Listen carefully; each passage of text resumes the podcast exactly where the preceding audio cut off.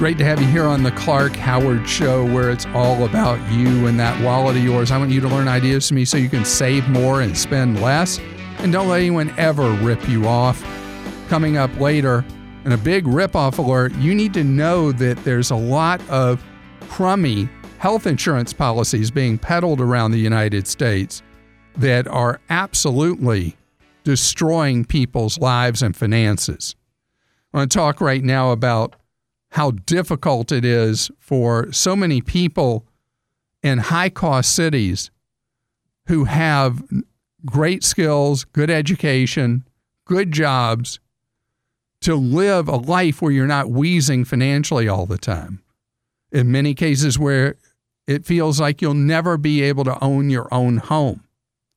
This is a problem in quite a few cities now, especially in the Northeast, in Washington, D.C., and up and down the I 5 corridor from Seattle to San Diego, where no matter how hard you work, it just feels like you're never going to be able to establish a life of permanence, a place of your own, and the rest. I want to have you think about a possibility. Just think about this.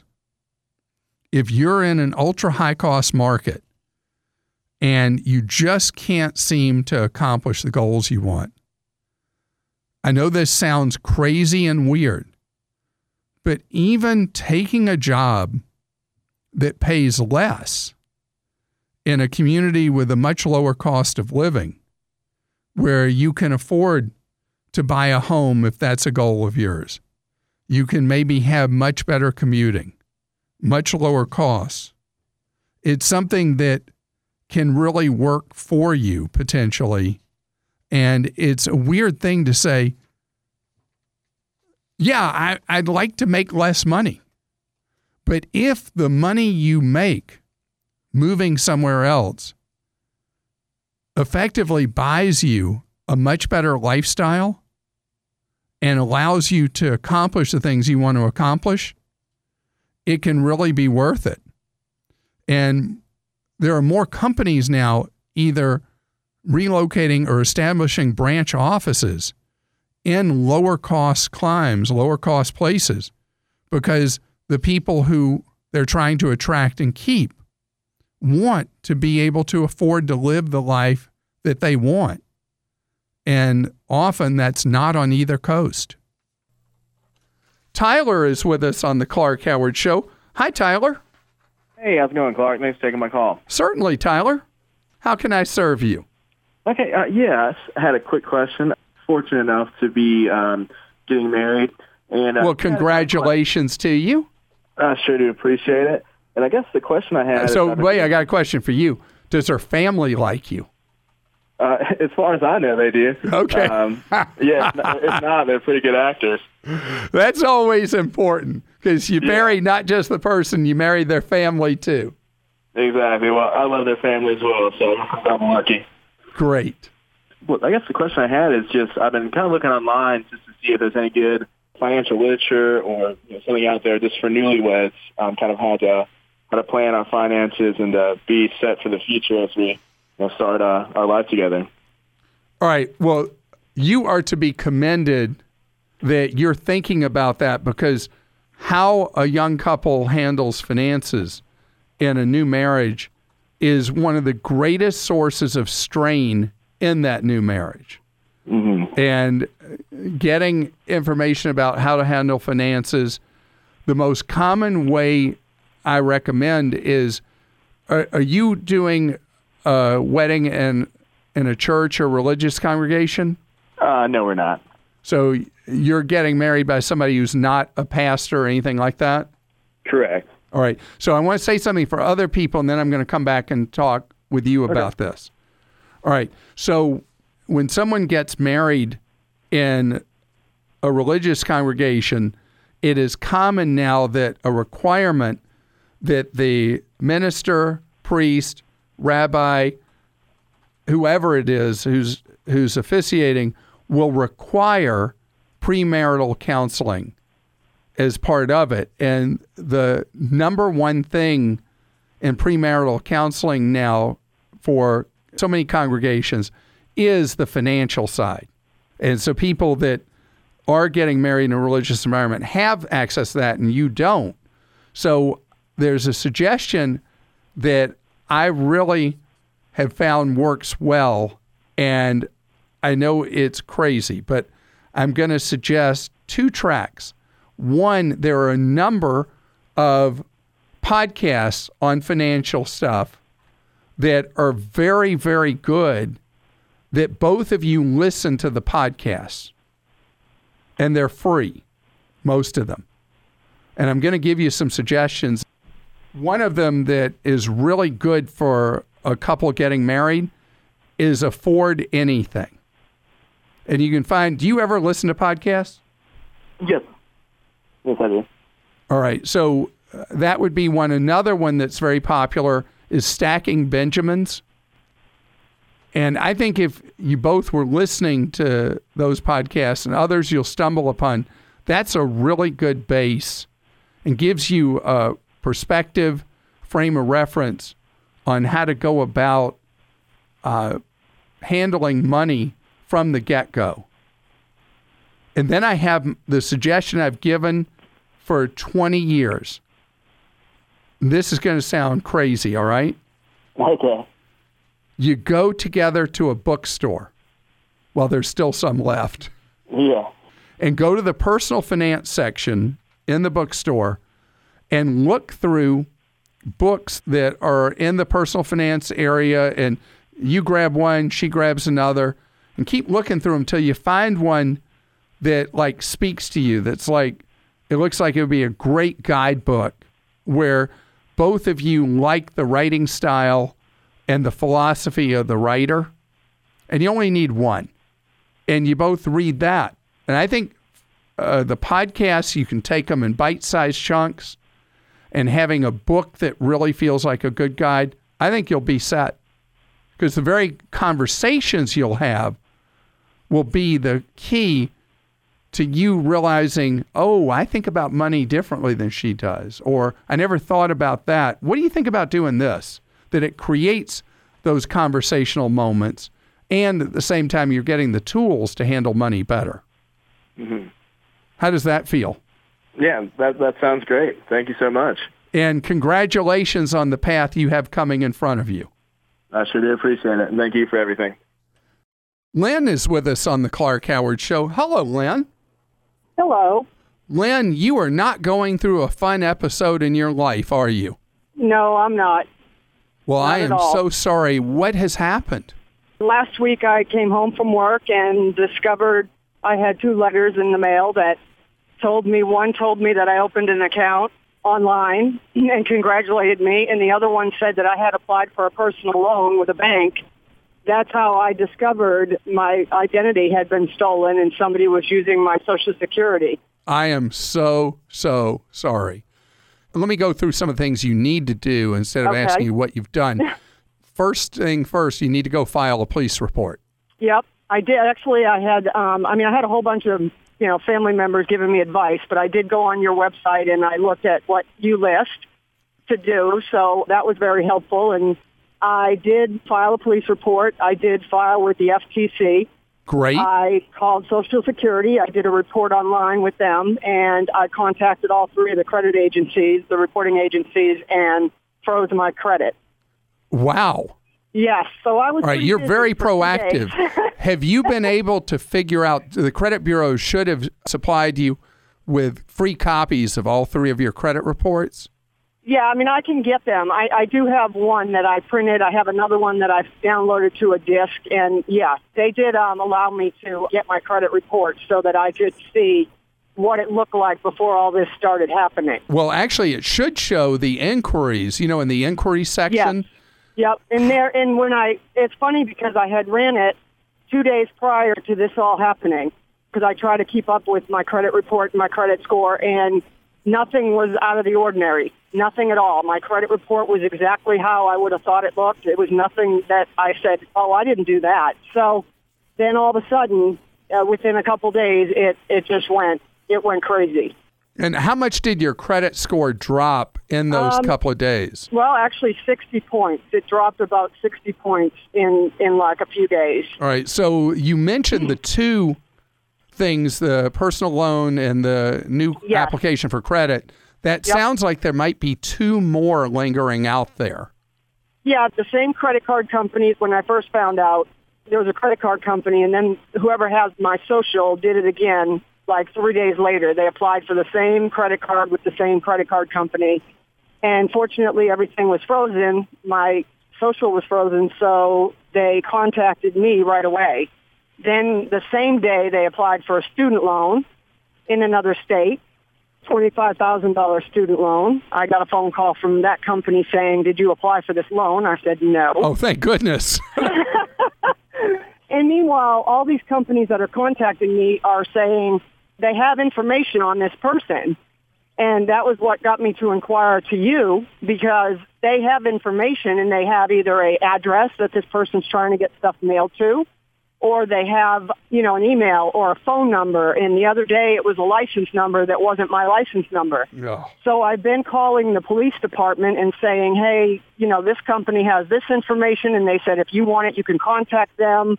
And you know, maybe the driver's license number is invalid, but So, so what you have to have is you have to have the good luck because the Yes. financial institutions aren't going to care. They're not going to do Right. anything. It's just next.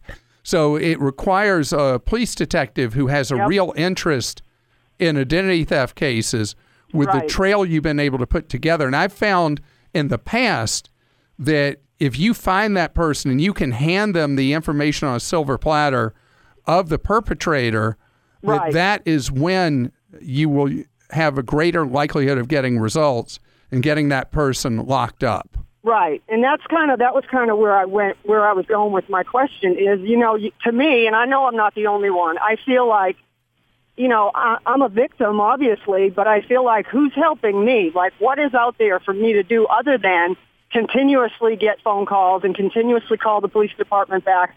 You know, such and such a company has another piece of information. It's just going to frustrate you if you just call in. You need to have a detective and ask is there a detective who specializes in identity theft cases? And you need to get with him or her because they're the ones that would be motivated as you get more and more pieces of the puzzle that they've Right. got somebody they can go after and arrest. And Right. I love your motivation. You've done everything right. And you're going to limit likely the damage you're going to suffer. Yeah. Oh, yeah. And that's what and I is. love your motivation that you want to prevent it from happening to other people. And I think that's great. Chuck is with us on the Clark Howard Show. Hi, Chuck. Hey, how are you? Great. Thank you, Chuck. You've got something happening from your credit card company, which is a real danger sign. Yes. What are they doing to you, Chuck? Well, I received a notice from them that they had lowered my credit limit by $8,000 From what to what? from $18,000 to $10,000. Okay, that is a real problem for you on multiple levels. And what excuse or explanation came with that credit limit reduction? Current accounts not used enough for assigned credit limits Oh, and and balance on non-revolving trades are too low. We don't ever carry a balance. how much um, how much utilization do you have in a month though? Like how much of your credit cards are you using? Like what kind of balance total are you running up on cards before you pay in full? All cards less than 2%.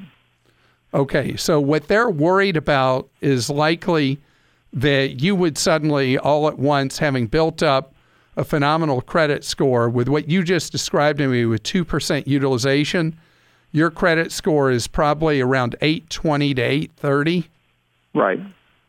How close was I? Uh, 828. I, I guess I, I was pretty close there. Okay, so with a score in that range and such low utilization, what they must fear in their modeling is that you might suddenly decide you got all this credit, you're going to go use it and walk away from it. Now, that obviously doesn't sound like what you're up to. And this will affect your utilization ratio by just a tiny amount, I would guess. What's your overall credit line? Uh, all cards, Yeah. about twenty-five, thirty thousand. Ooh, this will affect you. Okay. Right. So, what I want you to do is quickly, I want you to go apply for another Visa, MasterCard, Discover, American Express from another issuer. Okay. Because if your overall credit line is 25, it's now going to drop to 17, you're in danger of your utilization rising, which will potentially will affect your credit score. So I would get another card that will replace that headroom that you're losing. Okay. I guess my main question is why would someone do that with the credit history we've had with that company? That is a great question. All I can tell you is that last decade, credit card companies started seeing a pattern that's being repeated now, which is people who had been paying very well suddenly stop paying. And a lot of credit card companies worried about that may pull the trigger more and more on reducing credit limits to reduce exposure. So your prior pattern doesn't matter to them. They're looking at overall patterns likely, and that's why you may have seen your credit limit reduced almost in half, and that's why you need to diversify with a card from another issuer as well. Glad you're with us here on the Clark Howard Show, where it's about you learning ways to keep more of what you make. I need to tell you about a serious ripoff alert that can eat up your wallet. There is a type of health insurance policy that was originally designed for young people who might be between jobs, even if they qualified for their parents' health care policy till age 26. After that point, they may have some job instability. It takes a while to really establish yourself in a job and a career. And they need health insurance to tide themselves over. And that's why there are temporary policies that exclude pre existing conditions, unlike real health insurance that doesn't permit that. And generally, these policies don't cover major illnesses. Well, because of a loophole in the law, unethical insurers are selling these policies on renewable bases to anyone for up to three years. And it's not till somebody gets a bad illness that they find out that they have no coverage for a serious illness. Yeah, routine doctor visits, you're fine. Routine tests, you're fine. You may have coverage for generic prescriptions, all that. But these policies are really cheap per month. And they don't have the big deductibles that real health insurance has. So people think, what a deal! This is great. And it is great till you get a bad illness, and then it can be disastrous.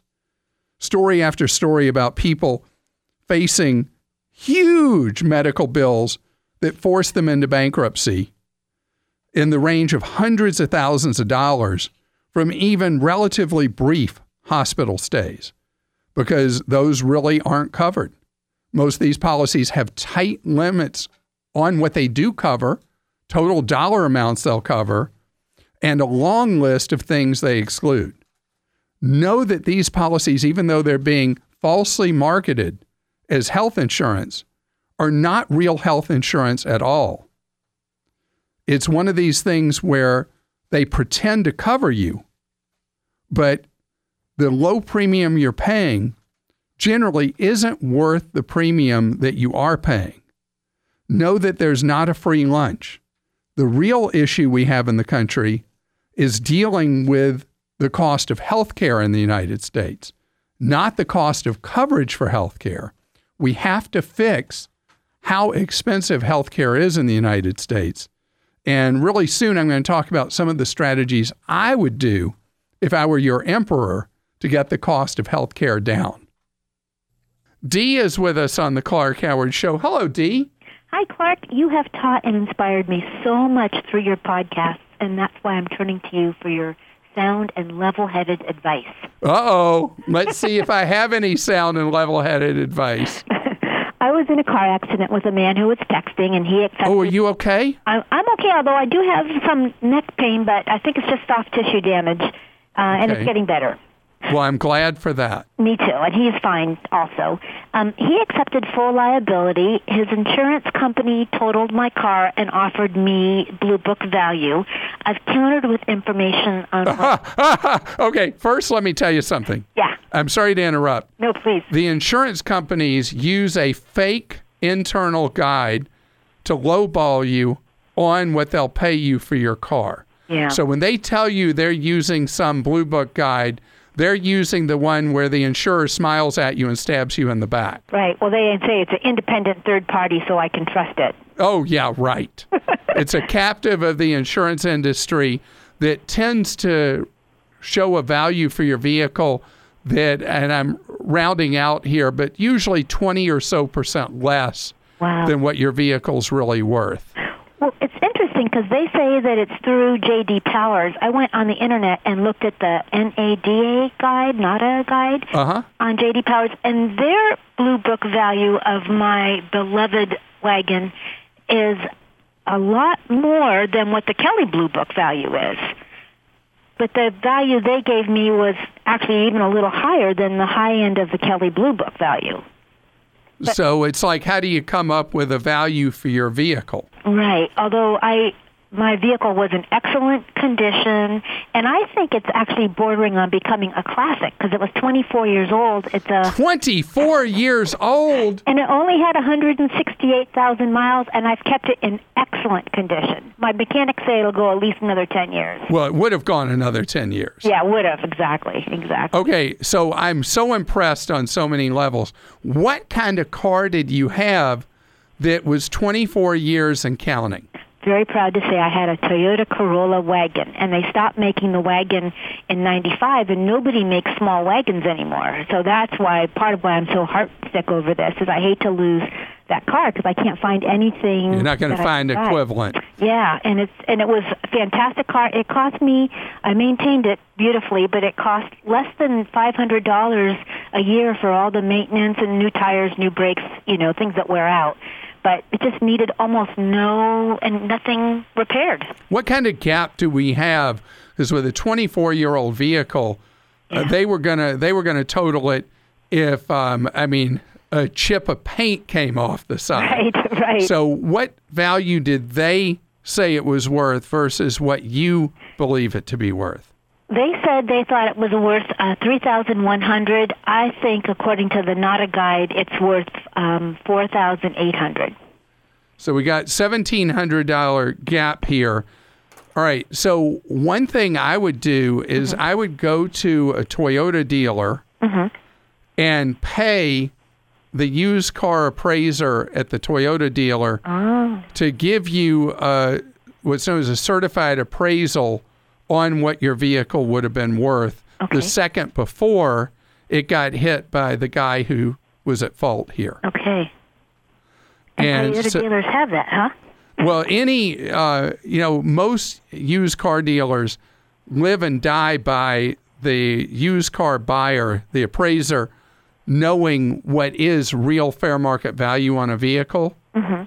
And so uh, paying that kind of individual to give you what would be a true fair market value on it is credibility way beyond whatever stack deck insurance database the insurer is using. Okay, that's great. You also might have an option to use an appraiser to evaluate the car as part of how you would settle this in your state. Have you ah. called your state insurance department?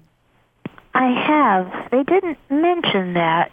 Call back and ask yeah. now that you know that question to ask. Yeah, ask. yeah. Ask specifically do you have a right under state law to have an appraisal done and develop a value on the vehicle? Oh, that's great. Thank you. I will do that. I also wondered about the loss of use because I asked them if they would pay for a rental car because my car is, it's I can drive it, but it's not safe, is what my mechanic said. I've just been driving it to and from the bus stop five miles from my house, so I can go to work every day. Uh, and I asked the um, insurance company if they would pay for a rental, and they kind of hem and hawed and said, "Well, we have to look and see what his the driver other driver's liability." Well, the real issue is once they've decided to total, yeah, that usually, and this again will vary by state. So that would be a second question to ask the insurance department when you call. What are your rights when a vehicle is being totaled, but there's no agreement yet on what the value would be? Do you ah. have a right to temporary transportation? okay, okay, And the best news of all is that you were not hurt in a bad way because you know there have been such terrible things where people have been busy looking at their phones instead of the road and what can happen to you. And fortunately, it's your car that got hurt instead of you in any major way. So stand up for yourself and let's see if you can't get more money. Derek is with us on the Clark Howard Show. Hi, Derek. Hi, how are you today? Great. Thank you, Derek. Hope you're having a great one. Oh, it's a blessed day. Thank you. How are you? Wonderful. Thanks. So, Derek, you want to talk about saving money for kids' college? Yes. I uh, took your recommendation and opened up a 529 plan. Uh, went to your website and looked for my state run uh, 529 plan. It actually rated gold on several, like Time Magazine actually rated gold as well. And I have a son who, in 17 years, will go to college. But my state run 529 plan is only yielding 1.11%. And I'm wondering if I can do better saving for college through another means. I did Well- use the. Well, first of all, Um, you said something very concerning to me. Okay. Um, how old are your kids? Well, my other children are under another 529 plan, but Okay. I have a, most recently, I have an 18 month old. Okay, so for an 18 month old, you shouldn't be in anything that's generating a yield. You should be instead in something that's invested in stock type choices, where with a Okay. newborn, the 529 plans should uh, overwhelmingly in the age based portfolio should have a kid in something that is could be as much as 80% stock type choices. Right. And then Okay. you're not looking at a yield because then you're talking more like a stable value or savings account type of 529. Right. Okay. And what you really need for a young child is you need a child to be in things that can outrun education inflation or at least Absolutely. or at least keep up with education inflation. What state are you in? Uh, Illinois. Right. So in Illinois, I like the Bright Start direct sold plan. Right. But the investment choice I'm interested in is the index age based only. So Okay, there'll be, yeah. if you look at the list of choices, there will be one that's age based index. So then, based Okay. on the fact that you have an 18 month old, it is the most aggressive it will be for the next 18 years. And, And I should be able to trust my state, even if my state is not a well-run.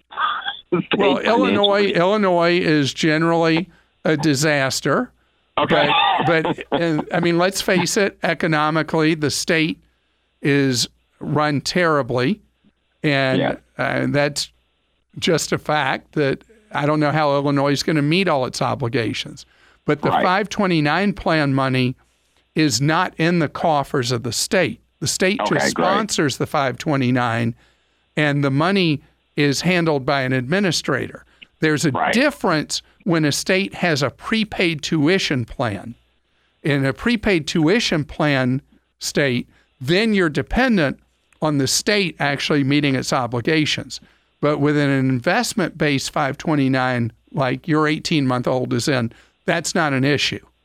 Okay. One other question: If there's no real benefit, in my opinion, for me staying in my state to invest in a 529 plan, couldn't I invest in a, another state's 529 plan that I do feel yields a better performance and and also Well, well, if you go, running if I mean, I wouldn't say dump Illinois for the 529 if you already have it set up. If you're in the low cost age based index funds, you're just fine in it. But if you're freaked out about all the issues involved with the state of Illinois, let your money travel and you're allowed to transfer the money out one time each 12 months. You just move your account to Utah and have it in what I think is the nation's best 529 plan. You don't have to be a resident of Utah. And I was teasing last time I talked about it and said that they give you free lift tickets to ski resorts in Utah for every account you open. Somebody thought I was serious. They don't actually do that. so don't look for the free lift tickets. This episode is brought to you by Progressive Insurance. Hey, listeners, whether you love true crime or comedies, celebrity interviews, news, or even motivational speakers, you call the shots on what's in your podcast queue, right? And guess what? Now you can call the shots on your auto insurance too. Enter the Name Your Price tool from Progressive. The Name Your Price tool puts you in charge of your auto insurance by working just the way it sounds. You tell Progressive how much you want to pay for car insurance. Then they'll show you a variety of coverages that fit within your budget giving you options. Now, that's something you'll want to press play on. It's easy to start a quote, and you'll be able to choose the best option for you fast. It's just one of the many ways you can save with Progressive Insurance. Quote today at progressive.com to try the Name Your Price tool for yourself and join over 28 million drivers who trust Progressive. Progressive Casualty Insurance Company and Affiliates. Price and coverage match limited by state law. Sue is with us on the Clark Howard Show. Hello, Sue. Hi, Clark. How you? Okay, how are you doing? Good. Sue, I see you're dealing with a really tough time in your life. Yes. I am 63 years old, been married for 45 years, and my husband passed away in January. I am so very sorry. Thank you. Um, when I Wow, you got married at 18? yes, I did, Wow. and stayed with him the whole time. How about you? That I mean, on so many levels, that's got to really ache that this was your life partner Yes, when you were a teenager, yes, and then you've got all the financial stuff you have to deal with too. yes. Wow, how can I be of service? Well, I hope you can. When I attempted to use my credit card that we had all had for a number of years, I found that it had been closed out due to the fact that he had passed, and he was the principal card holder, and I was secondary. So you were you were only an authorized user on the account, Correct. all right? And are you working, Sue? Yes. Do you have any credit in your own name? I think I'm the primary on the house. And do you own the house free and clear, or is there a mortgage you're paying? There's still a, a small amount of mortgage on it. All right, and you're the one named on that. We both are, but I think my name comes first on it. Okay, that's good. Have you checked to see what your credit score is yet? I have. I just checked yesterday. And what number are you at? 828. 828? Yes, sir. Oh my goodness. Have you considered applying for your own card now? Yes. Have you done that yet? No. Okay, are you a member of a credit union? Yes. I want you to go to that credit union, tell them the story, share with them what your credit score is, although they'll verify that on their own, and get a credit card in your own name. Yes. With a score like that, the fact that you're on a mortgage, you should be able to get a credit card. I don't want you applying with one of the big national credit card companies. I want you to go to a credit union where you're talking with a loan officer face to face. Okay. I know you highly recommend credit unions anyway. they're not they're not a huge player in credit cards, but in your circumstance and situation, you need to be with a loan officer face to face talking through it. Uh huh. So would that be like a a Mastercard or Yeah, Mastercard or Visa, Visa? either one. It doesn't matter. Both of them will help you establish uh, credit in your own name well. Okay. And once you've had your new card for half a year, I'd like you to apply for one more card. Because I want you to have two in your own name. Okay. I would like for you, when the time is appropriate, to sit down with what's known as a fee only financial planner. Yes, And have you heard me talk about that before on the air? I have. Mhm. And this might be a good time for you to talk with somebody with Garrett Planning Network. Garrett.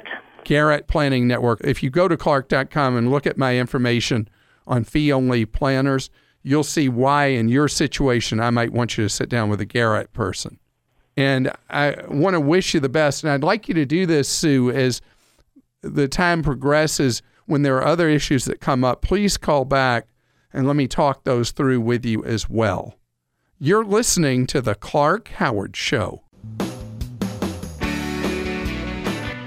Thanks for joining us today. The Clark Howard Show is produced by Kim Drobes, Joel Larsgaard, Deborah Reese, and Jim Ayers. And remember, 24 hours a day, we're there to serve you at clark.com and clarkdeals.com.